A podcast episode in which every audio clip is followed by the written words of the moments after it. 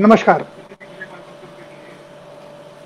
Loud India के दर्शकों, आज हम फिर राजेंद्र छावड़ा जी के साथ हैं और राजस्थान में जो गतिविधियाँ हो रही हैं, विशेषकर राजनीतिक गतिविधियाँ, वो क्षण क्षण कैसे बदल रही हैं, उसके बारे में आज छावड़ा जी से बात करेंगे। उनके पास, जो कि सुना है कि सुप्रीम कोर्ट से स्पीकर जो टेलीविज़न में आया है, वो वापस लेने की बात कर रहे हैं। तो रजन जी आप शुरू में अपडेट दीजिए फिर हम लोग सवाल जवाब करेंगे और बातचीत करेंगे। इस समय जयपुर की नहीं राजस्थान की क्या स्थिति है? सियासत की। देखिए इस समय कांग्रेस का जो प्रहार है वो सीधा राज्यपाल पर है। आपको जानकर आश्चर्य होगा और एक बड़ी नई घटना नई सूचना आ रही है कि राज्यपाल हम्म। के खिलाफ कोर्ट में जा रही है कांग्रेस राज्यपाल को हटाने के लिए। कितनी बड़ी बात है। और पिछले चौबीस घंटे में जब कल हमने आपसे बात की थी, उसके बाद में घटनाएँ बहुत तेज़ी से बढ़ रही आगे। शाम को कल कांग्रेस पार्टी ने नया प्रस्ताव राज्यपाल को भेज दिया था। नई सूचनाएँ जो उन्होंने मांगी थी, उसके साथ भेज दिया था, लेकिन राज्यपाल ने उसे वापस लौटा दिया। और वापस लौटाने के साथ उन्होंने फिर नई सूचनाएँ मांगी है। तो इस राज्यपाल के इस व्यवहार से और व्यथित होकर के और कोई रास्ता नहीं सूझा। तो कल शाम को मुख्यमंत्री अशोक गहलोत ने प्रधानमंत्री नरेंद्र मोदी से फ़ोन पर बात की थी और उनको राज्यपाल के व्यवहार की शिकायत की थी। लेकिन जब राज्यपाल को शिकायत करने के बाद या मोदी जी से बात करने के बाद आज सुबह जब प्रस्ताव लौटाया गया तो ये समझ में आ रहा था कि मोदी जी से बात करने का कोई अर्थ नहीं निकला है।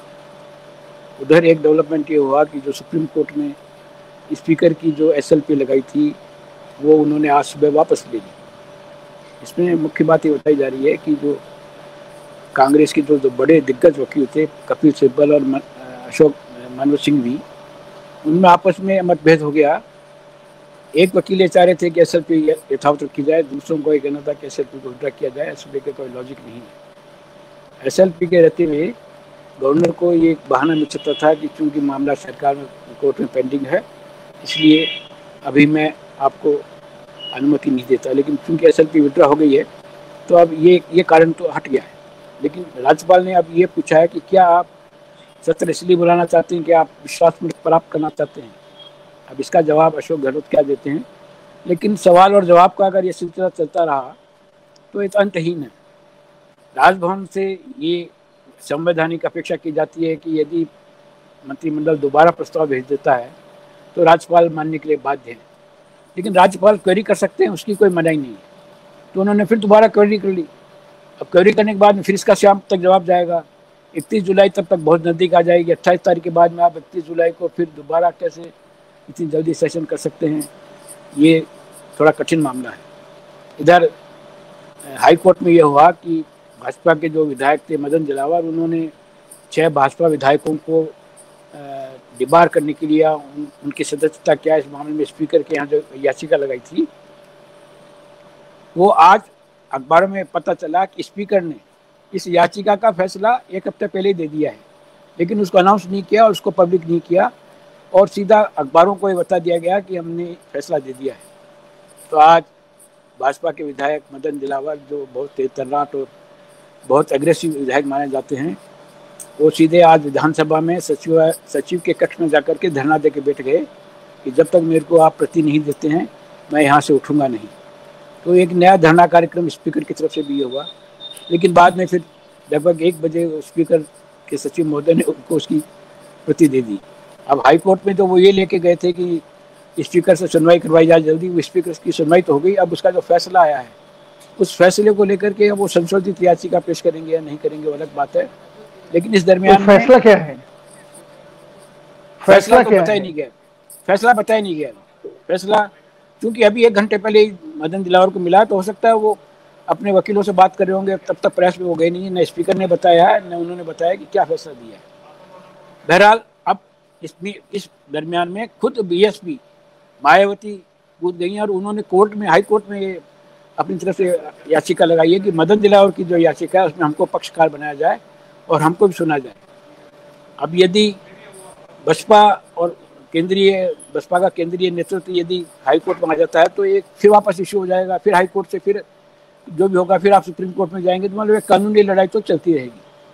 सूचना ये मिली है कि बसपा के जो छह विधायक हैं, जो मुख्यमंत्री के पाले में हैं या बताया जाता है कि उन्होंने मुख्यमंत्री की सदस्यता ग्रहण कर ली है कांग्रेस की, उसमें से तीन विधायक बोलते हैं, मायावती के सूत्रों का ये कहना है कि उनमें से तीन विधायकों ने उनसे संपर्क किया कि हम आपके खेमे में या बीएसपी में वापस लौटना चाहते हैं। मतलब ये हो गया कि तब फिर बसपा के जो तीन, छह विधायक उसमें से तीन वापस लौट सकते हैं। फिर एक नया इक्वेशन शुरू हो जाएगा।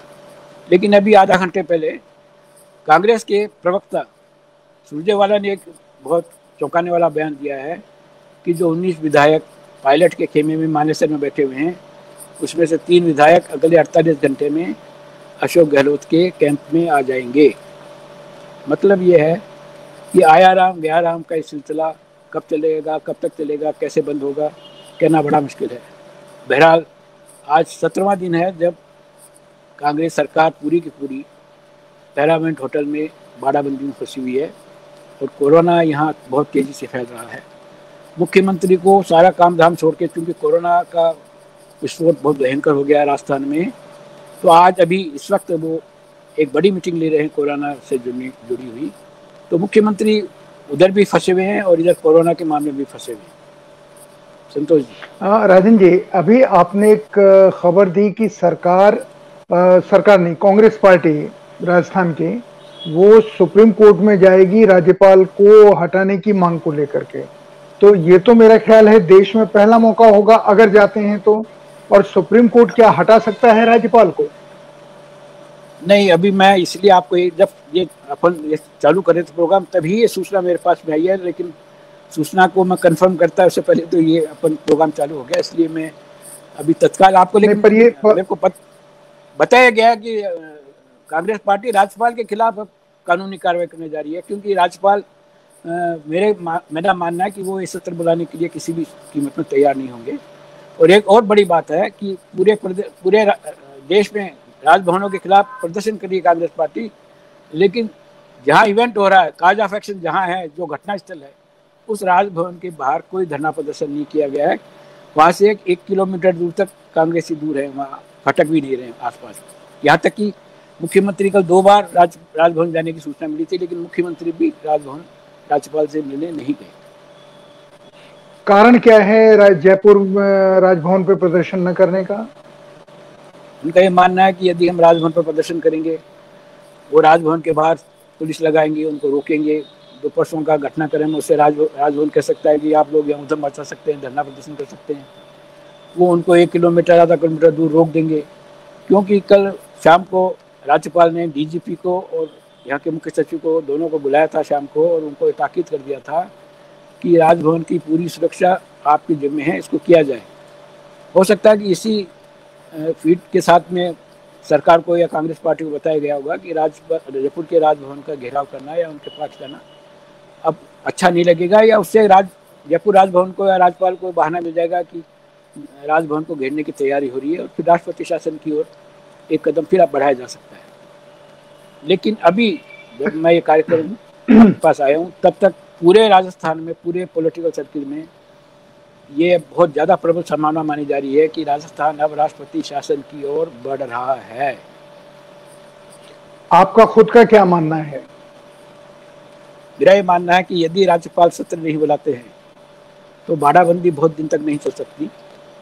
और अभी तक कांग्रेस आला कमान पूरे मसले में आगे आया नहीं है कूदा नहीं है। खाली कांग्रेस आला कमान के हाँ ये ये भी आश्चर्य की बात है कि कांग्रेस आला कमान के तीन बड़े पदाधिकारी, अविनाश पांडे सुरजेवाला और वासनिक, पिछले पंद्रह दिन से जयपुर में जमे हुए बाकायदा, इसी होटल में रुके हुए हैं। वो सारा काम दाम छोड़ के बाकायदा हैं जमे हुए हैं। रोज़ प्रेस से बात करते हैं, रोज़ मीटिंगें करते हैं। तो वो, उनके अलावा कांग्रेस आला कमान इसमें कूदा नहीं है। तो एक संभावना बताई जा रही है, इसका हल यदि कोई होता है। तो विद इन पार्टी हो सकता है, कांग्रेस के लोग मिल बैठ करके तय कर सकते हैं कि जैसा सचिन पायलट का मानना है कि उनकी लड़ाई कांग्रेस से नहीं है, उनकी लड़ाई अशोक गहलोत से है। यदि अशोक गहलोत से लड़ाई है तो सचिन पायलट के सूत्रों के अनुसार यदि अशोक गहलोत मुख्यमंत्री पद से हट जाते हैं तो सचिन पायलट को कोई तकलीफ़ नहीं है। तब एक नया आदमी मुख्यमंत्री बन सकता है, जो भी विदिन कांग्रेस पार्टी है। लेकिन वो दोनों की पसंद का होना चाहिए और दोनों की पसंद का मुख्यमंत्री कैंडिडेट मिलना। फिर एक टेढ़ी कीरे लेकिन चलिए वो तो बाद में तय हो जाएगा लेकिन अभी एक संभावना सिर्फ़ ये लग सकती है यदि इस डेढ़ लाख को तोड़ना है तो। अच्छा मान लीजिए अगर मान लीजिए जो आपने कहा है वही देर इज़ ग्रेट इफ़ मान लेते हैं कि अगर ऐसा कुछ हो जाता है तो क्या अशोक गहलोत के समर्थक उस सरकार को चलने देंगे या गिरा देंगे? कांग्रेस में एक फर्दर विद इन पार्टी सरकार पे मतलब फिर एक टूट की संभावना तो नहीं होगी? क्योंकि अशोक गहलोत नहीं, नहीं, की जो पार्टी के भीतर कद इस समय है तो एक मज़बूत कद बन गया है राजस्थान पार्टी के भीतर। लेकिन इसमें बात यह है कि कांग्रेस नेशनल लेवल पर भी विद इन कंट्री भी अब डिवाइड हो गई है। युवा वर्ग ओल्ड वर्ग। जो युवा वर्ग के लोग हैं जिसमें शशि थरूर हैं मिलन देवड़ा हैं, वगैरह वगैरह हैं, वो सब सचिन पायलट के साथ में है। तो खाली ये कहना कि सचिन पायलट अकेले ऐसा नहीं है। पूरा कांग्रेस डिवाइडेड है इस टाइम पर केंद्र में भी। वो लोग पूरा दबाव डाल रहे हैं कि अशोक गहलोत को अगर आप हटा देते हैं पार्टी को बचाने के लिए, सरकार को बचाने के लिए तो एक अच्छा रास्ता हो सकता है। ये बात अलग है कि सोनिया जी, खुद राहुल गांधी भी, अविनाश पटेल, अमित पटेल, ये सारे लोग जो है स्टालवर्ट ये सब अशोक गहलोत के साथ हैं। लेकिन जब पार्टी पर इतना बड़ा संकट आ रहा है और कोई हल नज़र नहीं आता तो एक ये रास्ता हो सकता है विद इन पार्टी। अब वो अशोक गहलोत उस पर कितने राज़ी होते हैं नहीं होते हैं देखने की बात है। लेकिन अगर पार्टी में हल निकालना है तो खाली एक यही रास्ता बच रहा है। अदरवाइज़ राष्ट्रपति शासन को टल नहीं सकता। अच्छा एक अच्छा, एक प्रश्न मेरे दिमाग में और घूम रहा है। वो इसलिए घूम रहा है कि ये भी अभी एक दो महीने की भीतर की घटना है। जब मध्य प्रदेश में सरकार बन रही थी या कांग्रेस को गिराया जा रहा था, वहाँ भी विधायक इसी तरीके से दूसरे प्रदेशों में ले जाए गए थे, मध्य प्रदेश में। उस समय कोरोना का सवाल भारतीय जनता पार्टी शासित राज्यपालों ने नहीं उठाया। और वहाँ पर नई सरकार भी बनी, शपथ ग्रहण भी हुआ, फिर मंत्रिमंडल विस्तार भी हुआ, और आखिर में मुख्यमंत्री सही या नकली कोरोना की वजह से अस्पताल में दाखिल भी हो गए मध्य प्रदेश। सवाल ये कि जब एक जगह आप ये कर सकते हैं और एक मुख्यमंत्री आपसे मांग रहा है आ, कि आप एक ट्रायल करो ना आप सदन बुलाओ और हम आ, उस सदन में दिखा जो, जो भी प्रोसेस हो हम दिखाएँगे। या राज्यपाल ये निर्देश दें कि ठीक है आप विश्वास मत प्राप्त कीजिए हम बुलाते हैं सदन। पर क्या आप क्या विश्वास मत पेश करना चाहते हैं इस सवाल पूछने का? राज्यपाल का कोई औचित्य मुझे समझ नहीं आ रहा है। तो मैं। अक्सर तो लोग अक्सर लोग विधानसभा से भागते हैं मुख्यमंत्री कि वहाँ पर शक्ति परीक्षण न करना पड़े डिवाइड हमको न मतलब ये न ये न खुल न जाए कि हमारे साथ कम लोग हैं। यहाँ एक मुख्यमंत्री कह रहा है तो राजस्थान के लोग इस बारे में क्या कह रहे हैं कि राज्यपाल को सदन बुलाना चाहिए या नहीं बुलाना चाहिए? कोरोना तो एक बहाना है। ये ये एक बड़ी विडम्बना है और राज, देश के इतिहास में शायद पहला ही ऐसा अवसर है कि उल्टी गंगा बह रही है। जो मुख्यमंत्री है जिनके लिए हमेशा पिछले 20 वर्षों में 40 वर्षों में जहाँ जहाँ भी डिमांड होती रही है कि आप विश्वास प्राप्त करिए? और यहाँ उल्टा हो रहा है कि अपोजिशन पार्टी भाजपा भी और खुद गवर्नर साहब भी दोनों ये कह रहे हैं कि नहीं आपको विश्वास मत की ज़रूरत नहीं है विश्वास मत के लिए आप मत आइए। यदि आप उन्होंने सवाल किया है देखिए संवैधानिक तौर से राज्यपाल बाध्य हैं कि उनको यदि दोबारा मंत्रिमंडल का प्रस्ताव आता है तो उनको विधानसभा बुलानी पड़ेगी लेकिन जब सब कुछ असंवैधानिक हो रहा है सभी कुछ जिसकी लाठी उसकी बहस हो रहा है हाँ। तो राज्यपाल ने सवाल कर लिया कि आप बताइए क्या करना है? उस सवाल का फिर जवाब देंगे वो कल तक। अब कह देंगे इस तारीख तक नहीं बुलाई जा सकती है। फिर आप टाइम दीजिए फिर कोई नया बहाना बना लेंगे। यदि कल मुख्यमंत्री अशोक गहलोत ने प्रधानमंत्री से शाम को बात की है और राज्यपाल से शिकायत की है और अपनी दुविधा बताई है उसके बाद भी प्रधानमंत्री से सब जानकारी देने के बाद भी यदि आप राज्यपाल आज सुबह फिर प्रस्ताव को लौटा देते हैं तो इसका मतलब समझ में आ सकता है कि केंद्र सरकार या केंद्रीय भाजपा वाला कमान भी राज्यपाल के साथ है और राज्यपाल उनके कहने अनुसार ही चल रहे हैं। अब आप राज्यपाल के खिलाफ यदि कोर्ट में जा रहे हैं, जैसा पता लग रहा है तो फिर लंबी लड़ाई हो जाएगी। तब तक लेकिन आप कब तक बाड़ाबंदी करके रखेंगे? अब सीधा राज्यपाल से जो लड़ाई हो रही है, उसका एक रोचक उदाहरण या रोचक मैं आपको बता रहा हूँ कि आज के अखबारों में यहाँ पर एक पुराना फ़ोटो कलराज मिश्र का छापा गया है छपवाया गया है कांग्रेस के लोग वायरल भी किया है। वो फ़ोटो मैं आपको दिखाता हूँ। फ़ोटो फ़ोटो दिखा दीजिए हाँ फ़ोटो दिखा दीजिए और एक्सप्लेन कर दीजिए। जी। जी इसमें कलराज मिश्रा हैं सचिन पायलट हैं। आप बता दीजिए वहाँ से उस तरफ़ से। सचिन पायलट नहीं है। ये हाँ। उन्नीस सौ उन्नीस सौ दो जून उन्नीस सौ तिरानवे का फ़ोटो है जो उत्तर प्रदेश का उस समय राज्यपाल कलराज मिश्रा विपक्ष के नेता थे मायावती की सरकार थी मायावती की सरकार अच्छा। के खिलाफ कलराज मिश्रा राजभवन में गए थे और राजभवन में उन्होंने धरना प्रदर्शन किया था तो कांग्रेस पार्टी ये कहती है कि जब राज्यपाल कलराज मिश्रा जो खुद इस तरह से कर सकते हैं तो आज जब उन पर आन पड़ी है तो फिर वो ऐसा क्यों कर रहे हैं? तो सीधा मतलब कहने का ये है कि ये फ़ोटो जारी करके अखबारों में टीवी में उन्होंने राज्यपाल के खिलाफ मोर्चा खोल दिया एक और दूसरा फ़ोटो भी छप रहा है अखबारों में। वो ये फ़ोटो है देखिए। इसमें आप अशोक गहलोत दिख रहे हैं वो साइड में बैठे हाँ, हुए हैं अशोक गहलोत वो एक साथी हैं सब जिसमें अशोक गहलोत अलग हैं और ये मुस्कुरा रहे हैं सतीश पुनिया है सचिन सतीश पुनिया हाँ। राज्यपाल हैं।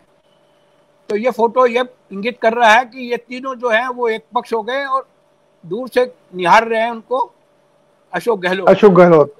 हाँ तो देख रहे हैं कि आँखों का इसका हेडिंग उन्होंने लगाया अखबार ने यहाँ के जयपुर के अंग्रेज़ी अखबार फ़र्स्ट इंडिया में ये फ़ोटो छपा है।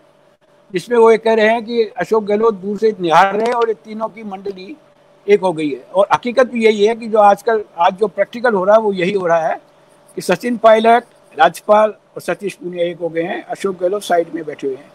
ये शायद जयपुर के राजभवन का है पंद्रह अगस्त के जब शाम को होता उस टाइम का ही फ़ोटो लेकिन आज ये बड़ा सामयिक हो रहा है। कहने का मतलब ये है हाँ। कहने का मतलब ये है कि अब अब सीधी लड़ाई कांग्रेस पार्टी राज्यपाल से लड़ रही है। भाजपा पीछे हट गई है सचिन पायलट पीछे सचिन पायलट तो पूरी लड़ाई में कभी है ही नहीं यहाँ पर। पिछले दस दिन से, आठ दिन से। जितना विरोध प्रदर्शन, जितना गाली गलोच हो रहा है, सब भाजपा। तीन दिन पहले सब भाजपा, अब दो दिन से राज्यपाल। क्योंकि आप राज्यपाल पर डायरेक्ट अटैक नहीं कर सकते, इसलिए इस तरह से ये फ़ोटो वगैरह पुराना ये सब निकाल करके राज्यपाल पर अटैक हो रहा है। एक एक सवाल और दिमाग में आ रहा है कि ये कितना इसकी, इसका औचित्य बनता है सवाल का, वो आपसे जानना चाहेंगे। क्या ऐसा तो नहीं है कि केंद्र में बैठे प्रधानमंत्री जी या अमित शाह जी? हालाँकि उनका कितना डायलॉग है पता नहीं, नड्डा जी की कितनी हैसियत है पता नहीं, पर मैं प्रधानमंत्री जी का ही नाम लेता हूँ, क्योंकि आपने उनका ज़िक्र किया। प्रधानमंत्री जी को ये मालूम है कि अगर अशोक गहलोत हट जाते हैं तो फिर मुख्यमंत्री बनाने के लिए एक ही नाम भारतीय जनता पार्टी में उभर के आएगा। सारे प्रदेश की भारतीय जनता पार्टी कहेगी वसुंधरा राजे जी को मुख्यमंत्री चुनिए, बनाइए, पार्टी का लीडर बनाइए। और वो लोग वसुंधरा जी को बनाना नहीं चाहते हैं, इसलिए वो चाहते हैं किसी तरीके से यही चलता रहे जब तक भारतीय जनता पार्टी में एक नेता का के पक्ष में फैसला नहीं हो जाता। इसमें कितना दम है कि इस सारी चीज़ के पीछे वसुंधरा जी को सत्ता से दूर रखने का केंद्रीय पार्टी का, जिसमें खुद प्रधानमंत्री जी शामिल हैं ये उनकी राय से हो रहा है, क्योंकि बिना उनकी राय के कलराज जी यानी महामहिम राज्यपाल इस तरह का कोई फैसला ले नहीं सकते। कलराज जी को मैं अब बहुत अच्छी तरह जानता हूँ। वो सांस भी लेंगे तो मोदी जी की नज़रें देख के लेंगे।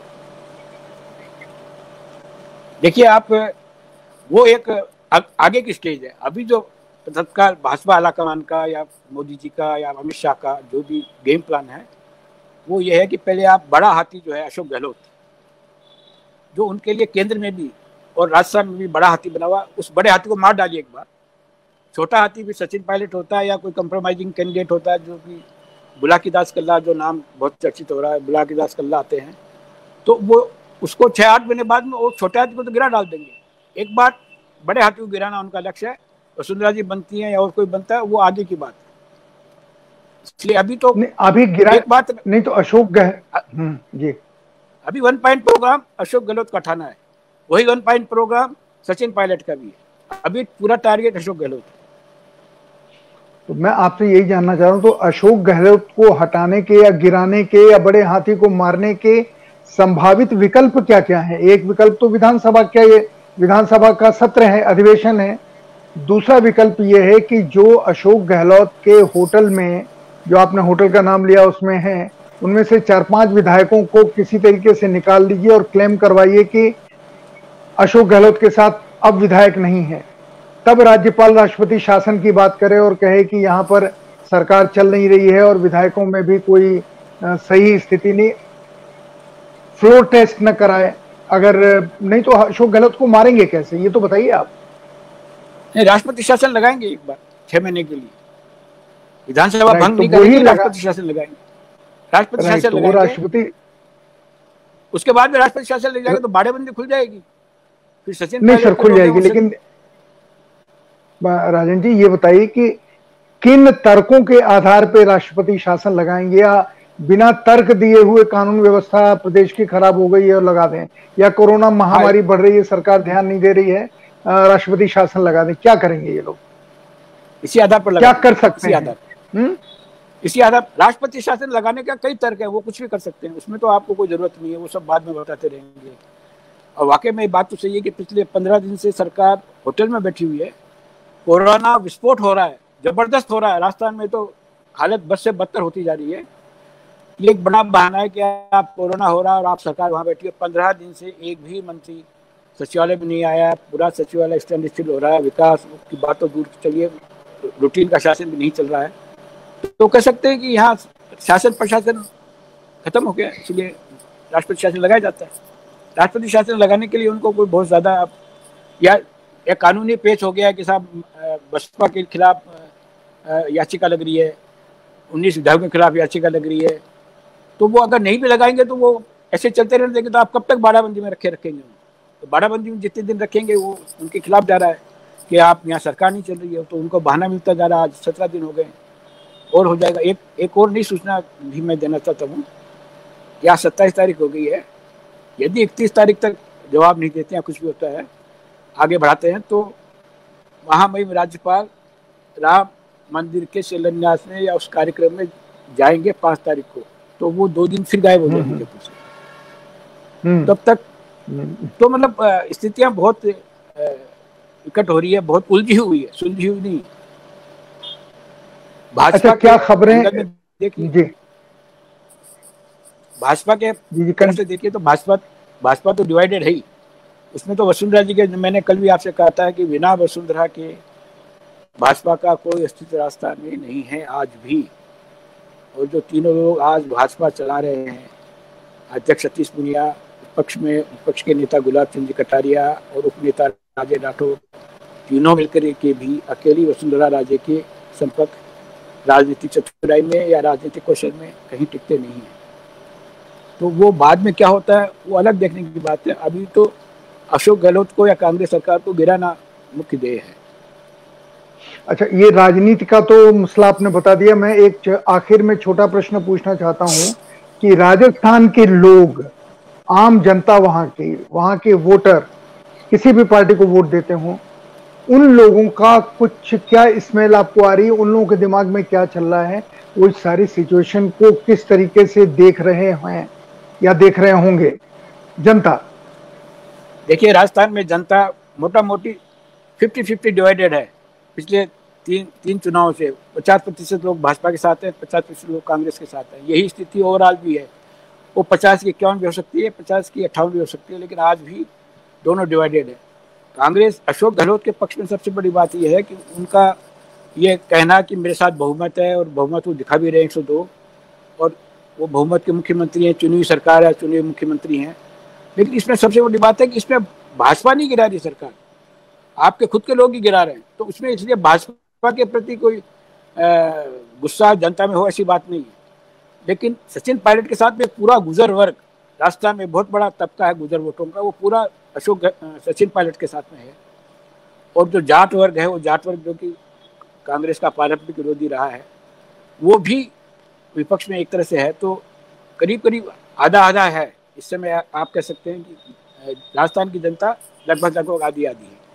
और अभी जो अशोक गहलोत के विपक्ष में एक बात अशोक गहलोत के विपक्ष में जो जनता में जो जा रहा है विपक्ष गलत मैसेज वो जो पैरामाउंट होटल में बैठ करके लोग जो लगान देख रहे हैं मुगल आज़म देख रहे हैं अनारकली देख रहे हैं और आप किचन में जा करके और इटालियन डिश बनाना सीख रहे हैं या आज जैसे उन्होंने बैठ करके वहाँ राम धुन गाजे बाजे के साथ की है, वो सब जनता में मैसेज अच्छा नहीं जा रहा। क्योंकि जनता पिस रही है।